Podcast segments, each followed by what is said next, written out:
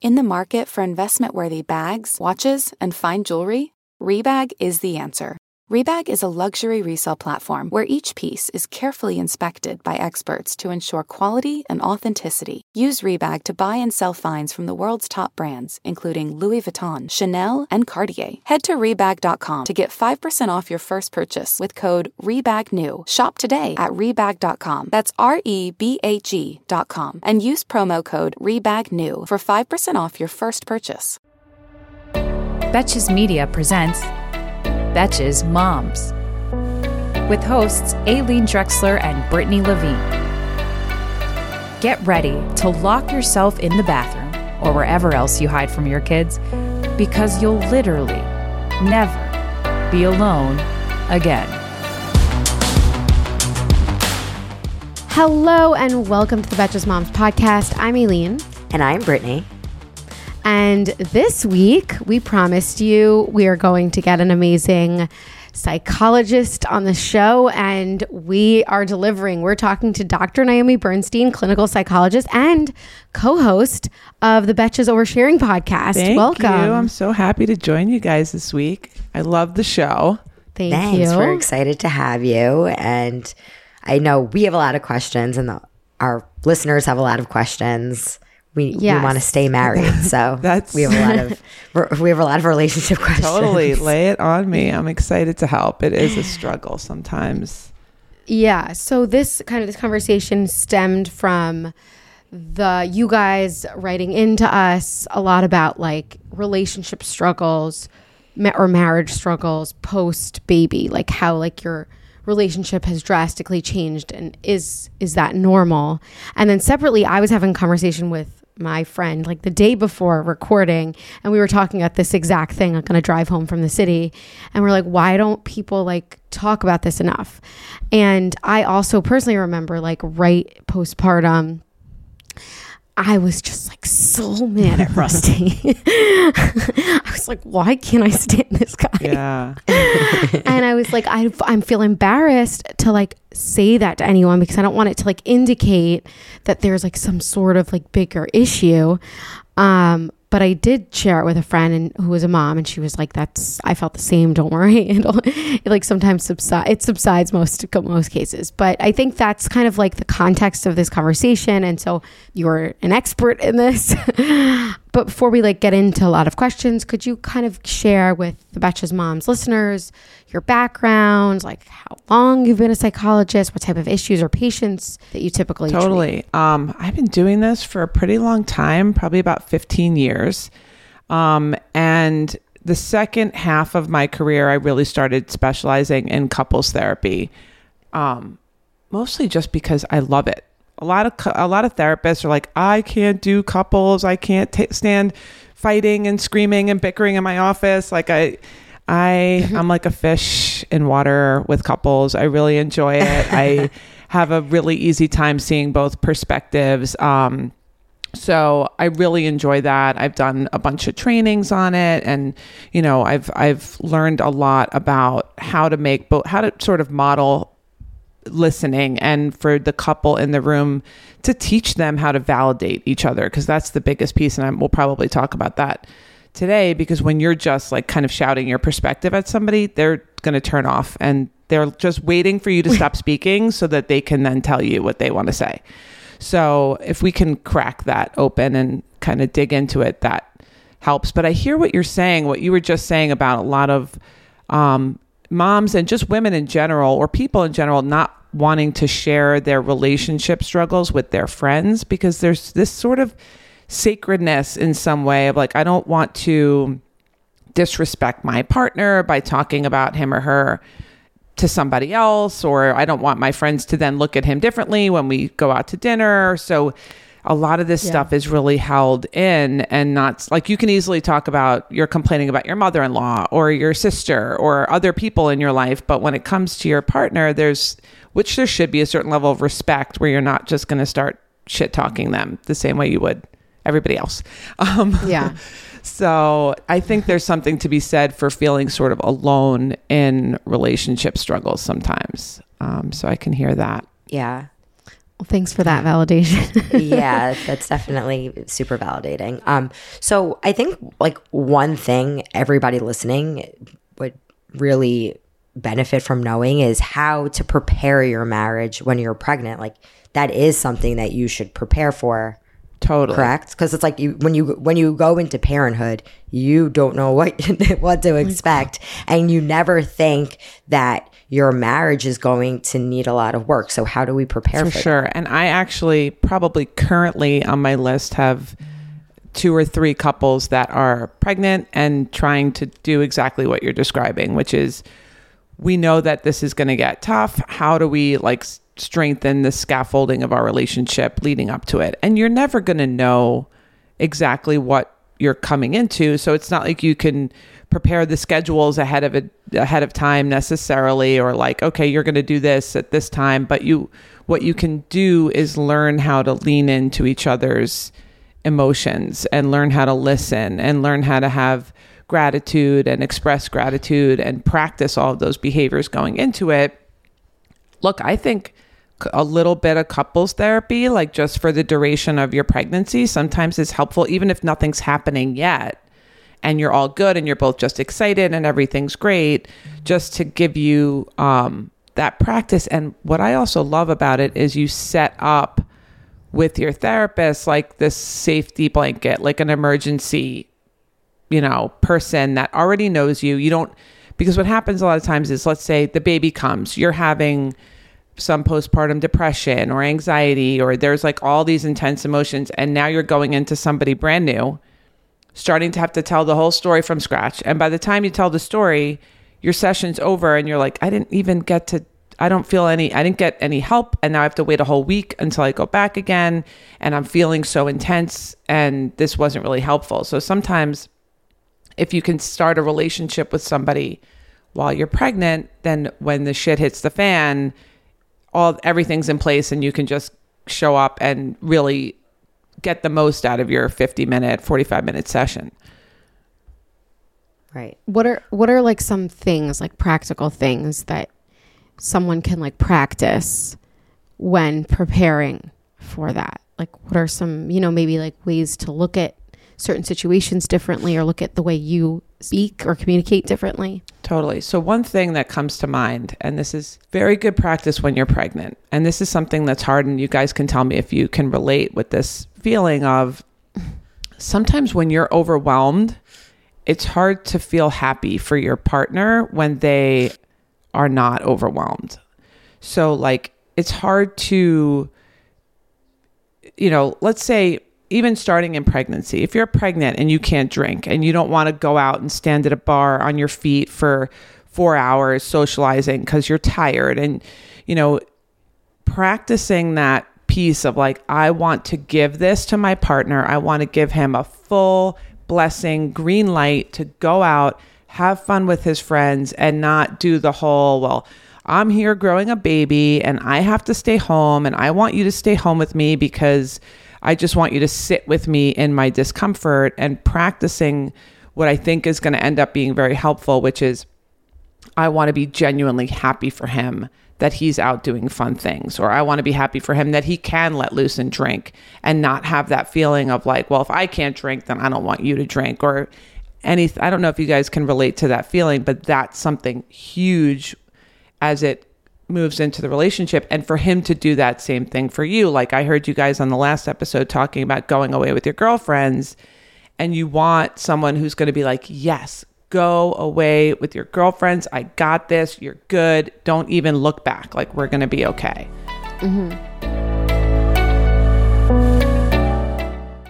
Worried about letting someone else pick out the perfect avocado for your perfect impress them on the third date guacamole? Well, Good thing Instacart shoppers are just as picky as you are. They find ripe avocados like it's their guac on the line. They're milk expiration date detectives. They bag eggs like the 12 precious pieces of cargo they are. So let Instacart shoppers overthink your groceries so that you can overthink what you'll wear on that third date. Download the Instacart app to get free delivery on your first three orders while supplies last. Minimum $10 per order, additional terms apply.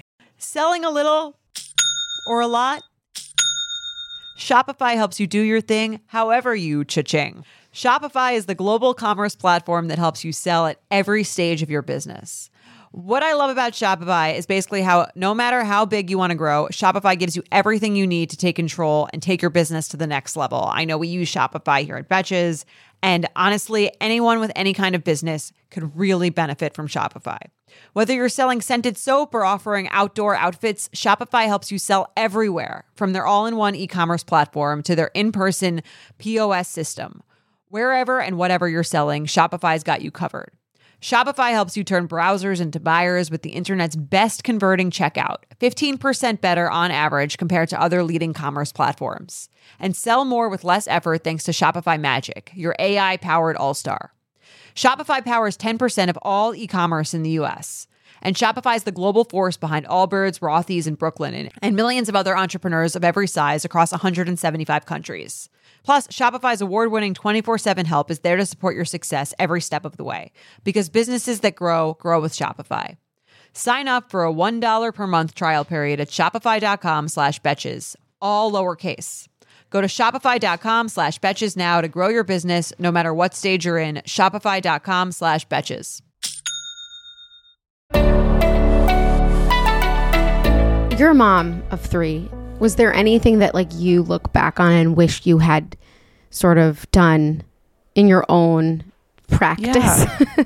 like your own personal, like the way in which you communicated or thought differently about totally something? i think sometimes in communication um you wait until you're like boiling or bubbling or like things are going to come out in a way that feels like I can't, like I'm overwhelmed and you this and you're not doing enough of that or I need help with this instead of being able to communicate it as like you would if you were when you were like first developing your friendship, say when you were first dating and if you were having a struggle, you're more likely to say like Right. I'm feeling really um whatever, overwhelmed or like I have this mom guilt that's just like eating away at me or like get communicating like your own real deep feelings instead of communicating like you are not doing enough of this or you are not so when it comes out as like this blaming thing which I think is the way it comes out when you're just like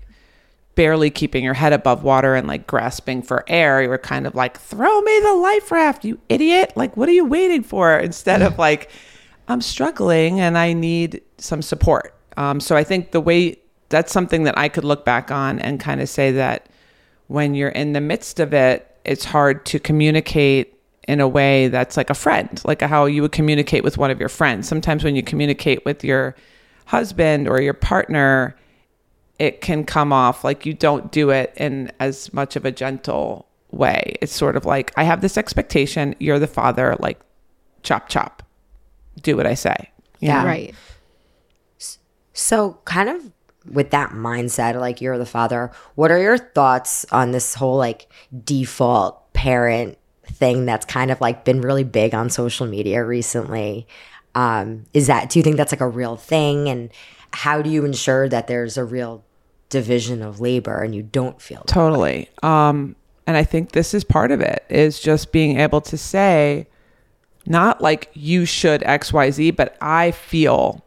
I know it's like the cheesy thing of like using I statements, but it really works, you know, like I feel taken for granted when it's expected that I'm going to do bedtime every night or whatever the thing is, you know, like I feel um like whatever that feeling is that you have when you're expected to do it all and even sharing with him i know the idea of the mental load of motherhood i don't know if you guys talk about that on here um, but it's like not even just in the actual behaviors but like keeping the checklist in your mind of all the things like Yeah. I need to pack the Tylenol. I need to pack the, you know, diaper crate. Like, you know, he might, if you tell him do these things, he might do them mm-hmm. or vice versa, whoever the primary parent is. You know, we can be gender neutral with it. But the I, sharing with him that idea of like just holding all of this in my mind by myself feels overwhelming. So I think if you can share that it's not because he might just jump in and say, "Okay, tell me what you want me to do and I'll do it." But sometimes that's not really what you Right. want because he'll do it, but you want him to like hold the mental load of it a little bit. So I think communicating that Yes. directly might be helpful. Yeah. But how do you not like get into like the pattern of then getting like mad about the fact that you are holding the mental load and like then you turn into like fair, what's fair, what's not fair. Like I personally have felt that sometimes and then I realized also like me wanting like life isn't fair. Mm-hmm. but like how do you like grapple with that situation? Yeah, totally. I think there's a part of that. And it depends on your marriage. It depends on your situation. It depends on if he's doing other things that you might not be looking at because you're not in it. You know, like you might not be noticing that. Yeah. I mean, whatever it is that he's holding, maybe the mental load of the financial burden. I, in, in some cases, it depends on what your situation is. But let's say, Or like the right, house like stuff. he's holding the mental load of like, okay, I have to call the plumber, I have to whatever it is, and we're being obviously stereotypical and dividing this, but let's just say, um, so making sure you're reminding yourself of what the other person is going through, and maybe even having that conversation of like, what's your mental load? And if there's nothing there, then it might give him that light bulb of like, oh, I don't really have a mental load. Like maybe I should take a little bit off of her mental load. Um, or he might say, you know what, I have this burden of like, you know, succeeding at work, or I have this burden that like, you know, maybe I'm getting older and my back hurts and I always have to like be the one that's like carrying these things and I'm afraid of, you know, my body or wh- who knows what will come out when you ask him about his mental load. But then I think the second piece is just maybe at some point getting to that point where you're going to accept that like this is just the mental load is not going to be if you have these conversations and you're just not married to the type of person that's going to take on the mental load finding acceptance in your partner i think is a huge piece of this. Looking for the good things that they do. Looking for you know back to all the reasons why you picked this person to marry out of everybody that you probably dated um, and realizing that okay it's not going to be 50-50 it's just not if it's not aim for it but if it's not then finding a way to accept that i think is a way to really just achieve peace in your relationship right. that sounds hard to you no, I mean it doesn't. It's like also I've gotten the advice too that it's like sometimes it's not we get stuck like thinking about like everything that is going on in our minds and we're not like you're saying like not thinking about what they're going through. So you, so a lot of the times like a way to bridge that is like to consider like give you'll get what you give. So like just be like more show more if like you think that maybe they maybe they're not giving you enough appreciation for all the things that you're doing maybe start giving it more and then that'll come around back like twofold to you.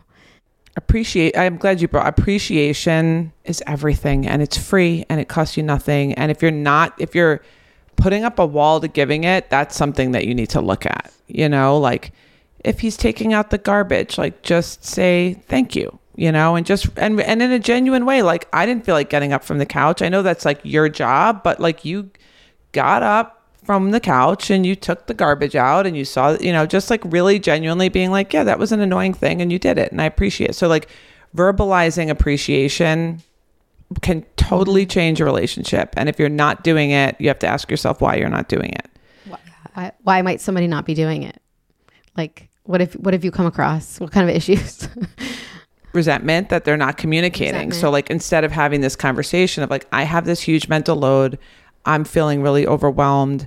I need something. I need a day off. I need a massage. I need a um you know, a girls trip, whatever you you kind of just keep trucking because of the mom guilt or whatever it is or you don't want to rock the boat or you don't want to fight on top of everything else. So, so you don't Right. say anything and then you're just like not saying thank you because you're like of course you're going to take out the garbage like that's the least you can do like i'm doing everything so then that those little seepage of resentment is what can really poison a marriage so instead of seeping out resentment you have to have those you know those when the kids are asleep when you have time alone, share like your friend. Talk to your friend and tell your friend, I'm feeling overwhelmed. I'm feeling underappreciated so that it's not coming out and like I'm just not never going to say thank you to you because of course you're that's like you're you're barely doing anything. Why am I saying thank you?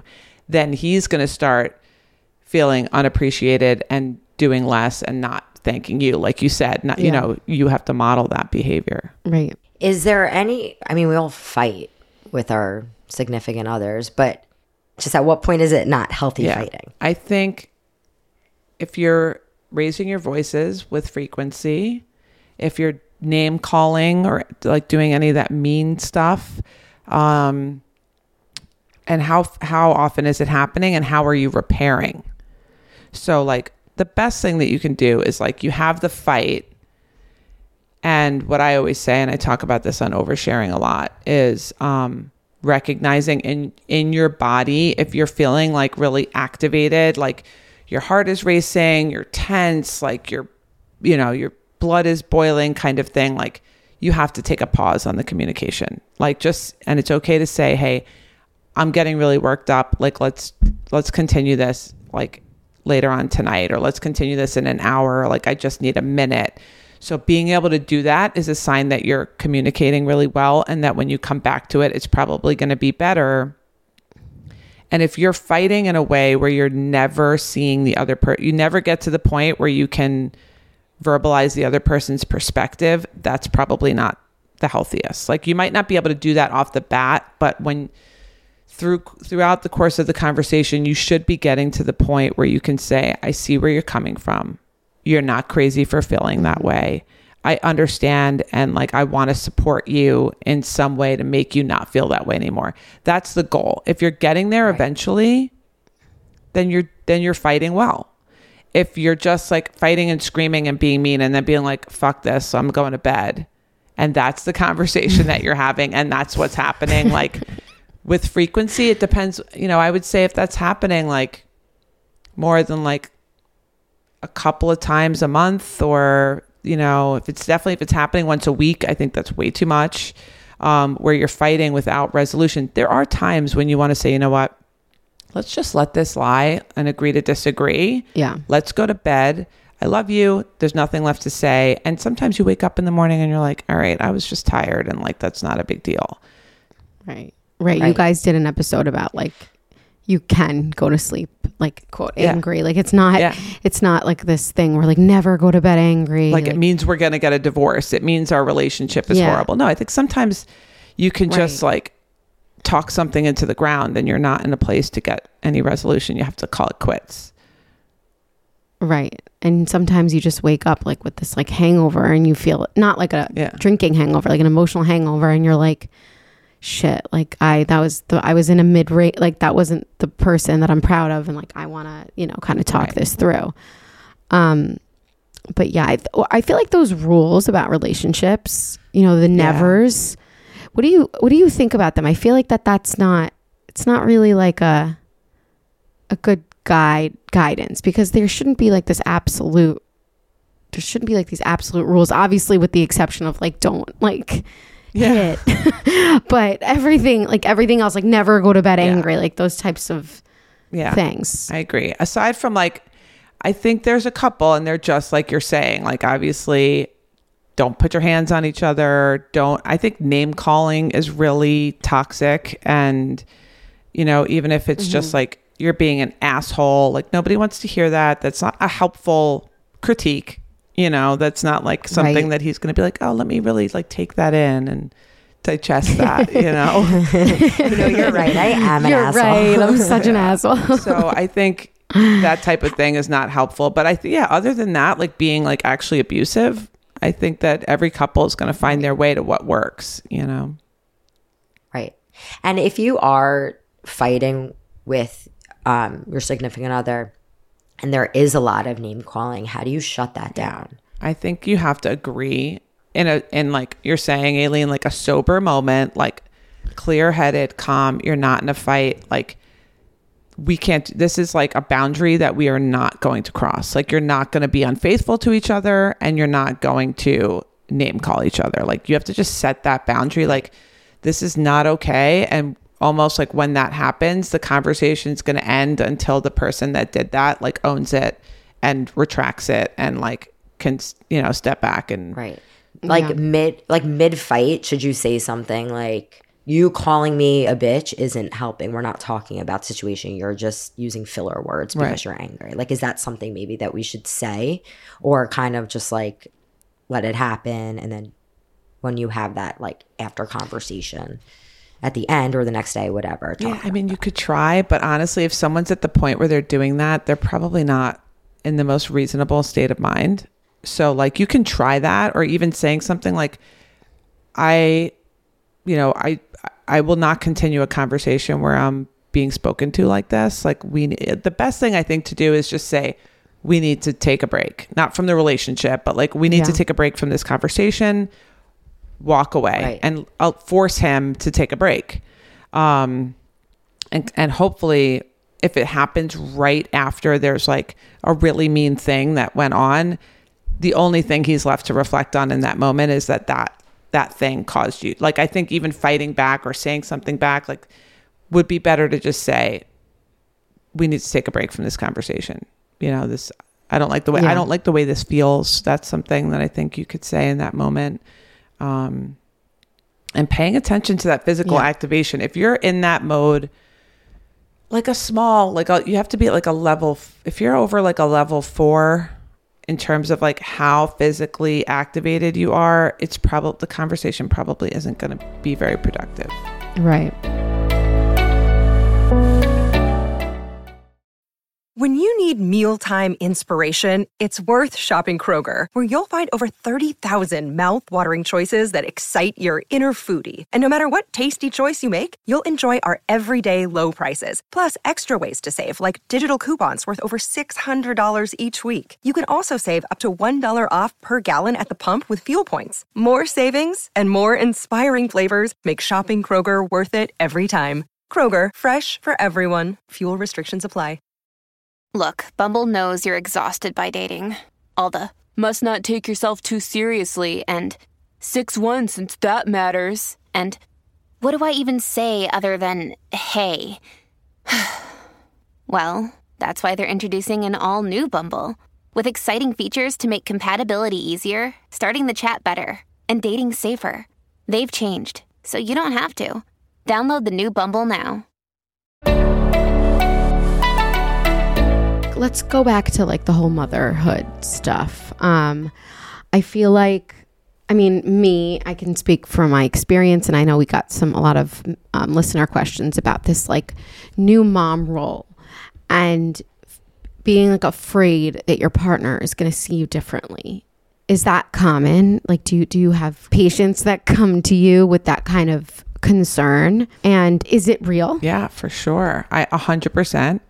I think it's real. I think it's an adjustment period for both people, and you know, to me, it leads to conversation about how to remain physically intimate and how you can work physical intimacy into this new mom role. Because look, and, and I don't know if you guys feel this way, but a lot of women, when you have just given birth, or even if it's a year later or six months later, especially if you're nursing and you have like children that like are owning your breasts and they're hanging on your body and you're constantly being touched, sometimes there's like this touch fatigue where like you don't at the end of it, once like everybody's in bed and you've had all your snuggles and you've done all that and you've nursed a baby or whatever, you're you just want space. You don't want to be touched. And I think mm-hmm. sometimes men can see that as a rejection or they can see that, you know, they take that and say, oh my God, everything's changing. Like, what's going on here? Like, she never used to feel this way. Maybe she's not attracted to me anymore.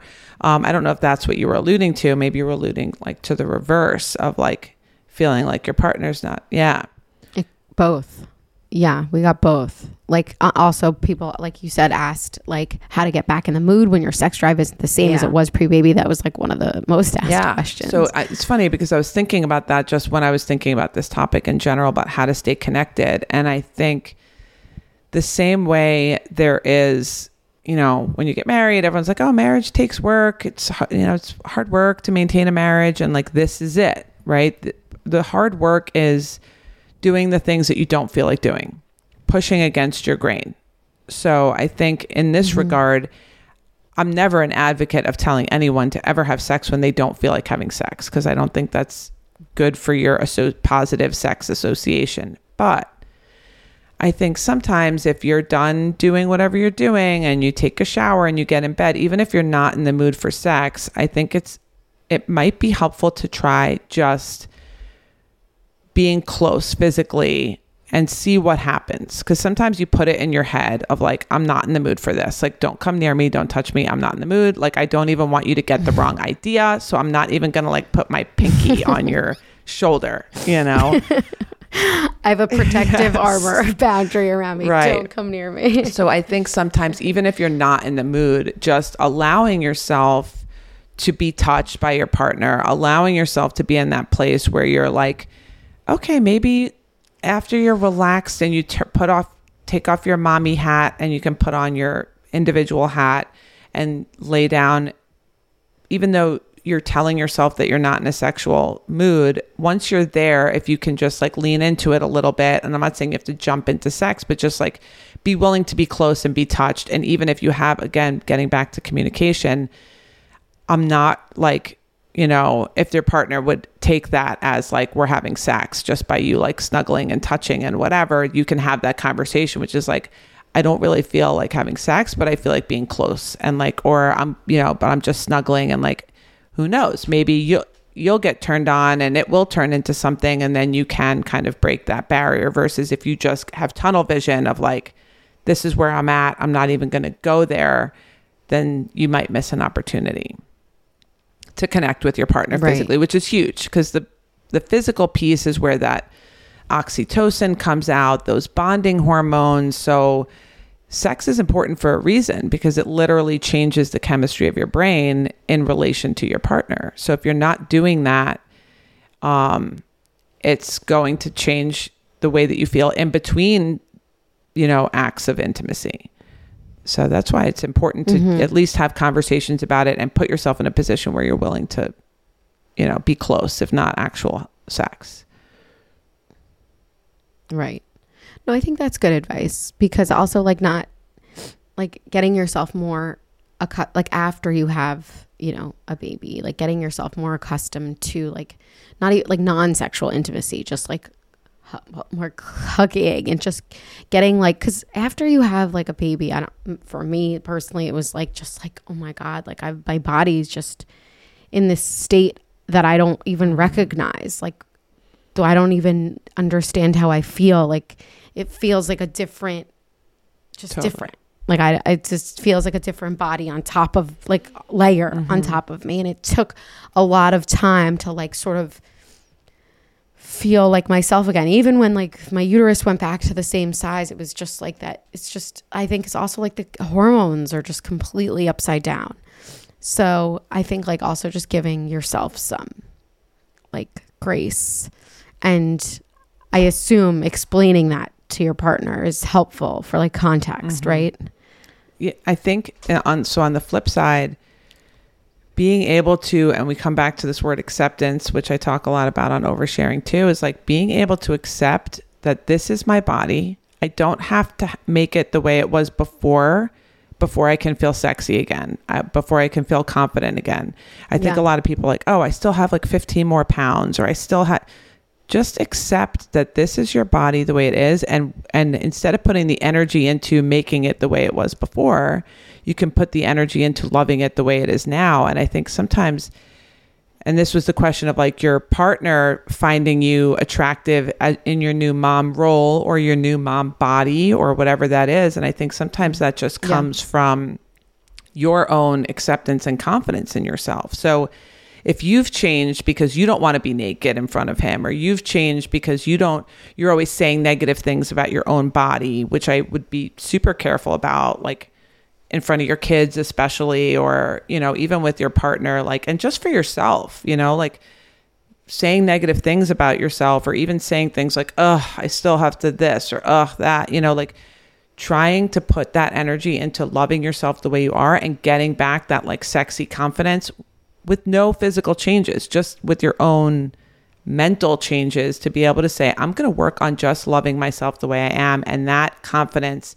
is going to come off as sexy to your partner and he's going to be jumping right on that bandwagon. But if you're kind of like, don't touch me till I lose 10 pounds, like that's not, you know, um, that's going to, Yeah. Don't touch me till I lose- um, is is is this kind of a conversation that you have with some of your patients that are preparing to have their baby like this hormone factor this factor of being overtouched and just like checked out and um, does this come up to kind of like more prepare the partner who's not having yeah. the child Yeah, I think that he has to prepare himself for this so that he doesn't, you know, men do the same thing that women do in terms of like taking a little detail and running with it, you know? So the same way you might you know if he says no to sex one day you're like oh because it's it's because i'm like different. I have a mom body now and he doesn't want to even though maybe he's just tired or he doesn't feel well or whatever. So they might do the same thing if you are um cranky or you're tired or you're irritable or you're crying a lot or you're anxious. And he might start to do the thing where he's like oh my gosh she's turning into a different person. Our lives are going to change. We're never going to be the same again. And he might start spiraling in that way. So i think preparing him for like yeah the first 6 months like you're still dealing with like the hormonal changes of you know um of of birthing a baby. And so i think if he can be patient and realize that this is part of a process it he won't get to that point where he's like freaking out and writing scenarios in his head that don't exist. So 100% we talk about that type of thing. Um, one of the questions was how do you get your partner to realize slash sympathize slash empathize that you went through a physical like a big change physically and mentally? Like i feel like a- just because I mean,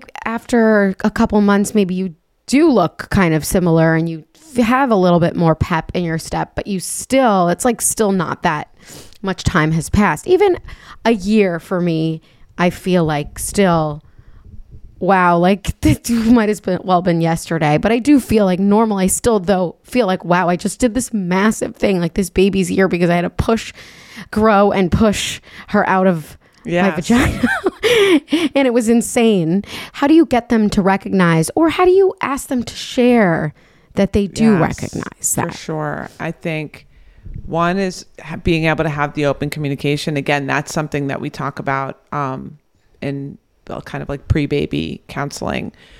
But I think, like you mentioned before, sometimes modeling that behavior is really helpful because what happens is the baby comes out, you're like, you just went through this whole huge thing. Now he his whole life is upside like turned upside down. He's like waking up at night or he's, you know, has a whole different set of expectations on him. So he's probably selfishly tunnel vision just like thinking about how his life has changed. So I think if you can model that by acknowledging like wow, you know, like I really appreciate how you've stepped into this fatherhood role or you know, just saying stuff where you can model this thing of like I realize how your life has changed a lot that might create a Yeah. little bit of space for him to look and see and do the same thing for you. The other thing is you can just ask for it, you know, like you were there. Like, what was that like watching this happen? And I bet that might pull something out of him where he's like, I couldn't mm, yeah. even believe what, you know, what you did there. Like, you were so strong, or like, I can't believe you did that. Like, you know, so even I think sometimes having like a debrief on like the birth is a good thing to do. You mm-hmm. know, like we just went through this thing. Like at some point, sit back and be like, what was that like for you? What was your experience? Um, you know, like I had a couple the other mm-hmm. day that they recently went through this and they're so busy like just jumping into go mode that they never sat down and shared and it's so intimate and that's a great way to connect where he was like I felt like this out of body experience, like being connected to you and being connected to the baby. And just, it was like the most beautiful, like you have the most, if I say like, what's the best day of your life? A lot of people be like the day my child was born, but they never sit and like have that conversation with their partner about like, what was that day? What was that moment like for you and how you can create such a bond over that. So I would definitely rec- and it's never too late. You can sit down and have that conversation with your husbands tonight. Like, what was that day like when the Yeah. babies were born? Like, were you scared? Were you excited? Like, how did you feel about me? Um, you know, how did you feel about the baby? Just kind of, I think that's a, a great bonding conversation to have. And uh, hopefully through that, some of that stuff that you're looking for will come out. Yeah.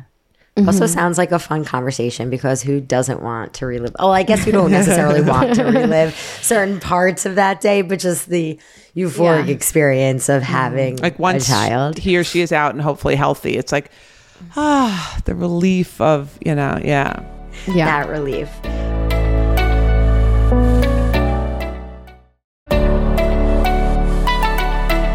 So, is there is there a specific formula to like how much quality time you should be spending with your significant other? Like, and how do you prioritize that, especially when you start having multiple kids and it's like you're doing bedtime for multiple mm-hmm. kids by the time you even get into bed, and not even necessarily just quality time at bedtime, just date night or anything. I'm glad you brought it up. I I like you said, Aileen, I don't know that I would, you know, say like you have to do it this number of times, but I really this sounds crazy to people, but I think once a week date night is a great amount of and it doesn't have to be date night. It could be day date, it could be lunch date, it could be um, Sunday morning brunch, whatever it is. It doesn't have to be like, let's get dressed and go out for drinks and dinner, although that's great if that's what you want to do.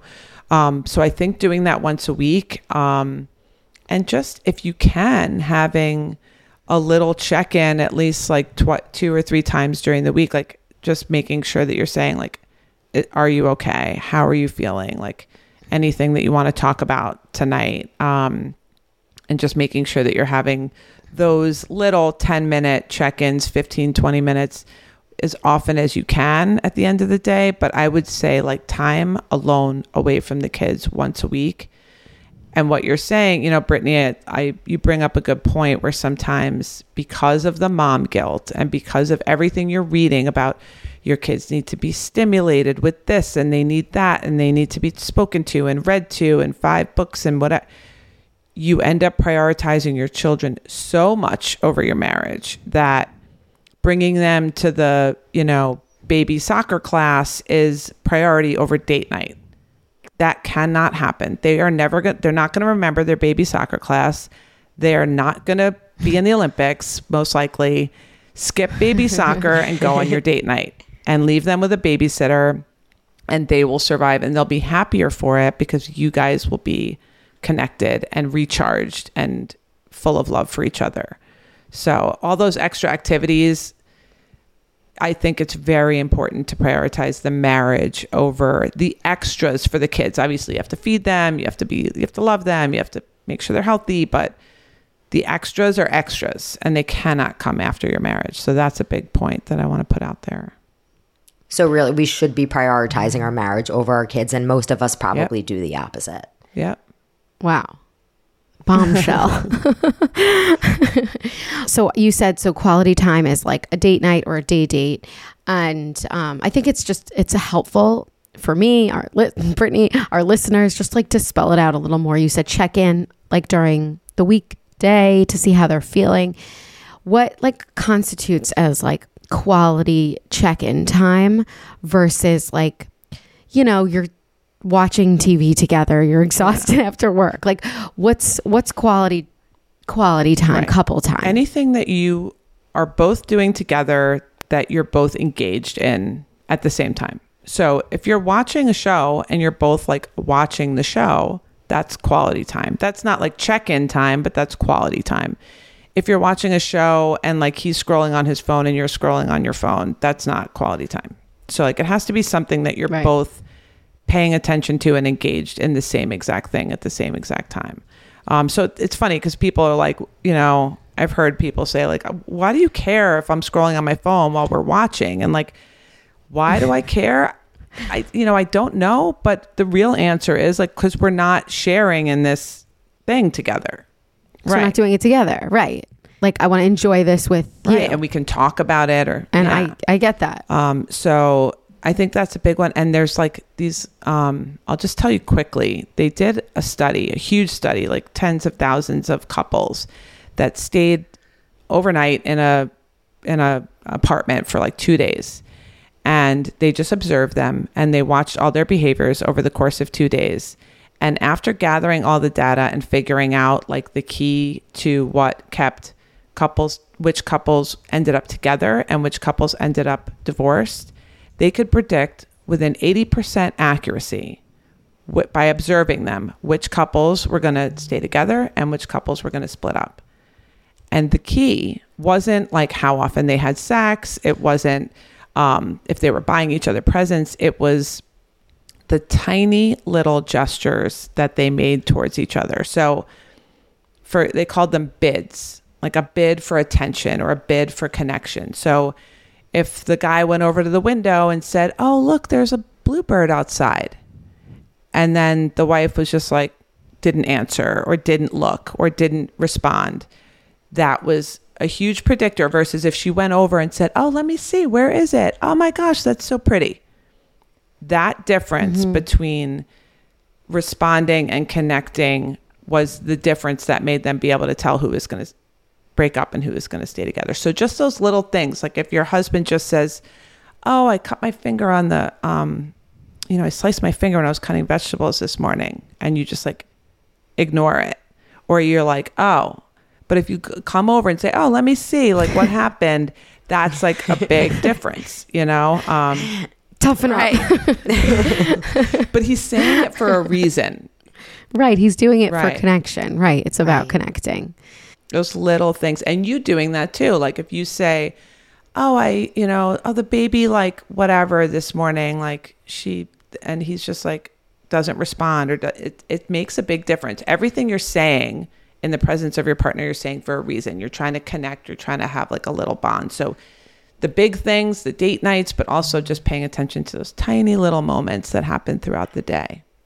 I think that's excellent insight into like how to because it's not like just like these, you know, you go on a vacation Right. once a year or it's like all the tiny things that you do day to day that adds up at the end.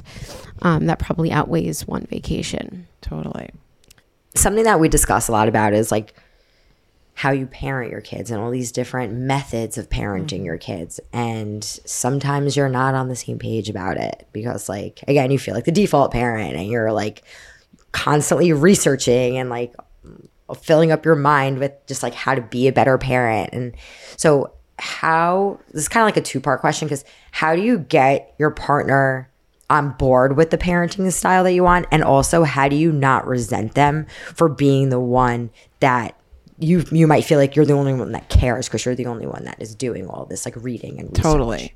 Um yeah i think one part and i always say this and i think people don't like this answer but you have to kind of put yourself in the other person's perspective and put yourself in in his shoes where he might not be reading all this stuff or again i'm gender stereotyping but like he might not be reading all this stuff but that doesn't mean that he doesn't get an opinion. So sometimes you come at it with like i'm the expert. I've been doing all of the reading and here's the answer and you have to just do what i say.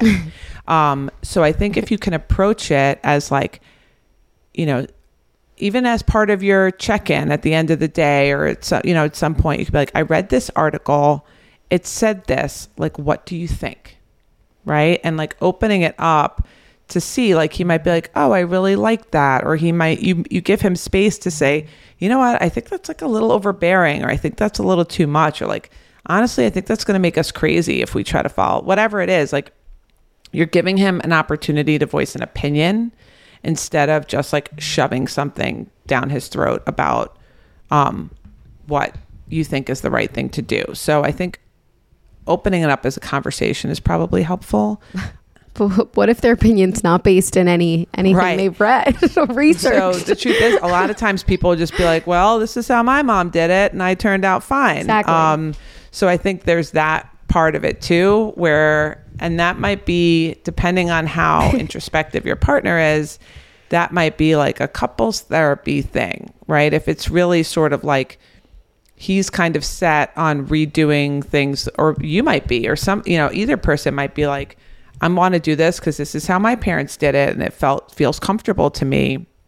That might be something that you can open up in a therapy conversation if you're hitting a wall. You know what I'm saying? Like, if you're hitting this wall where you're trying to do something and he's resisting, maybe he's resisting because he wants to feel more like nostalgic about his childhood or there's something that feels like it's so different from the way he was brought up that it feels like he's rejecting his roots or and that might be something you could say well how can we incorporate aspects from your childhood things that your parents did that did make you feel good so kind of doing it in a way that's sort of like allowing him to have some input, but maybe it's not if you're kind of like, here's the 10 rules that we're going to follow and like just do it versus saying like, what do you like about this?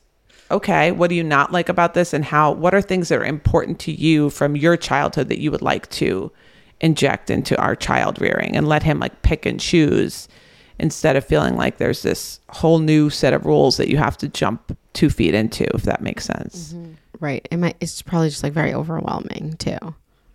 And it's overwhelming for like the reader of the research because you're just like all of a sudden like, what's all this stuff I have to start doing? All this stuff I'm not doing. I need to like become this other person when in reality it's not so. It's not like that. And it's just tiny, again, tiny little changes, practice, whatever. just to comment quickly on like the information overload for moms. So like I think that that's huge and I think it's something really to be wary of. The same way like you know when you're dating or in different stages of your life like social media can be pretty toxic for a lot of that. I think it can be the same thing for moms where you're seeing moms that are like posting all their perfect like gentle parenting and how amazingly everything's working out and it could make you feel like I need to be doing doing all of this or just like reading so much about what you're supposed to be doing that it ends up making you feel like imperfect all the time. So if you're feeling overwhelmed and that might be part of what the guys are trying to say too like relax. Like it's going to be okay. We don't need to have like a prescription for every single thing that we do with our kids all the time you know? So they might just want you they might be rejecting it because they're kind of like we all just need to chill and like trust our instincts a little bit too. Whereas if they're like yes let's sign on for this then it's like almost like now they're under like this watchful eye of this you know guideline that doesn't feel That's a great point. natural to them you know That's a great perspective because like you're saying it's like okay like you're not you know you're not in this cult where like all of a sudden if you do something wrong it's like the worst thing in the world and it might feel that way if we're like putting that pressure on our Yeah. um, spouses. And I think the guys don't want that for you either. You know, they don't want you to have to feel this pressure to like follow all this stuff all the time and be perfect. Like, I'm sure they want you to just be able to enjoy motherhood without feeling like you need to be the perfect parent all the time. Well, I think yeah, it like stems from a fear.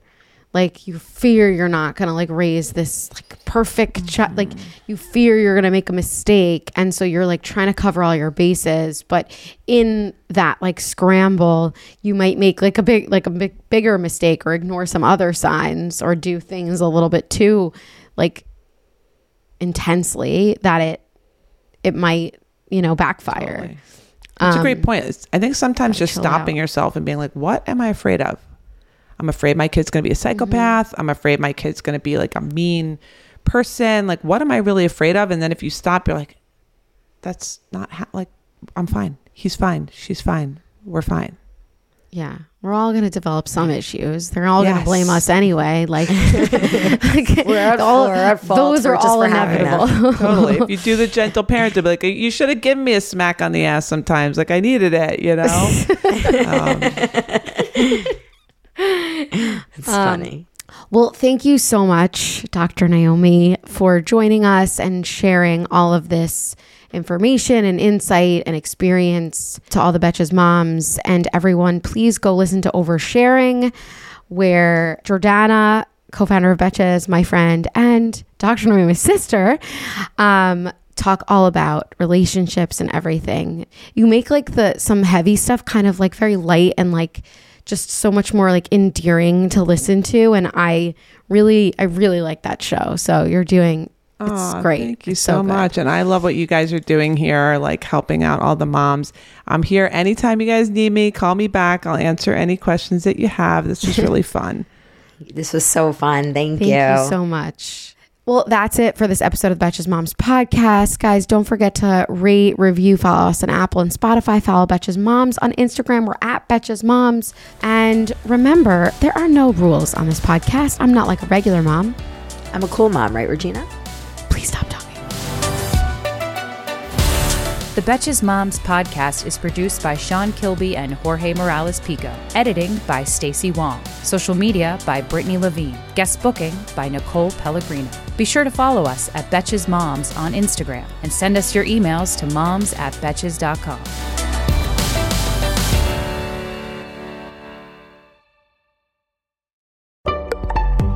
Betches.